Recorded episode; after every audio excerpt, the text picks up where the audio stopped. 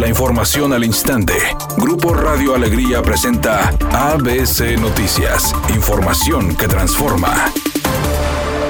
La situación financiera de la Cruz Roja Nuevo León entró en una etapa crítica y los recursos disponibles en este momento solo garantizan su operación por los próximos cuatro meses. El panorama no es alentador desde septiembre del año pasado, cuando la institución reportó un déficit de 40 millones de pesos, debido a la caída en las donaciones y en la suspensión de la colecta anual. Rogelio Ayala, director general de la Cruz Roja, explicó que el organismo realiza un esfuerzo titánico para evitar el colapso y mantener la capacidad operativa. El candidato del PAN a la alcaldía de Santa Catarina, Jesús Nava, sostuvo una reunión virtual con industriales del Poniente, acordando con ellos la creación del Consejo de Seguridad Empresarial. Jesús Nava expuso que los grandes retos para la ciudad versan en torno a la seguridad, la reactivación económica y la salud, temas en los que buscará trabajar de la mano con todos los sectores para sacar adelante la ciudad. El aspirante a la alcaldía de Monterrey con Movimiento Ciudadano, Luis Donaldo Colosio, propuso un sistema de parques y corredores verdes, además de un programa que pretende monitorear y mejorar la calidad del aire en Monterrey, llamado Monterrey lo más verde. Además, se comprometió a, mediante su proyecto, promover una cultura de cuidado del agua, promover el uso de energías limpias y el reciclaje.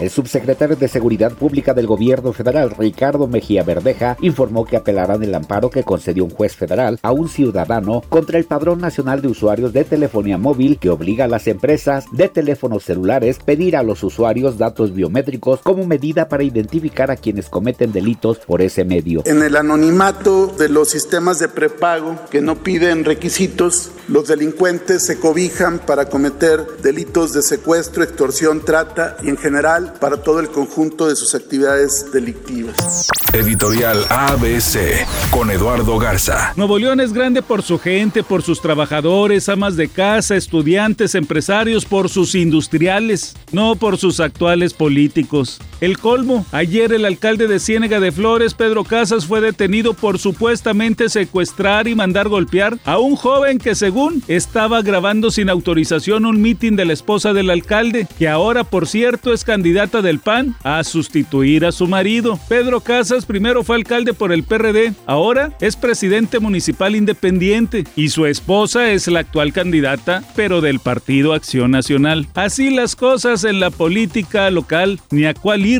Al menos esa es mi opinión y nada más.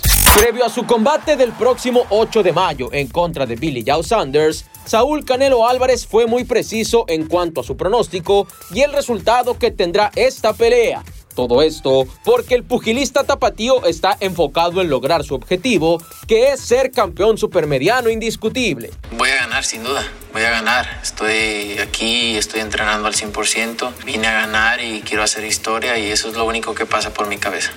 El ex Beatle Paul McCartney y Chris Martin del grupo Coldplay fueron algunos de los 156 artistas que ayer firmaron una carta dirigida al primer ministro británico Boris Johnson para pedir una reforma de las leyes del streaming. La misiva insta al Ejecutivo británico a impulsar un cambio en la normativa que fija cómo se paga a los artistas cuando sus canciones se reproducen en servicios en línea como Spotify. Los músicos criticaron que si bien estas plataformas ya superan al consumo de música en la radio, la ley no se ha actualizado con el cambio tecnológico y como resultado, los creadores no disponen de los mismos beneficios en el streaming que en la radio.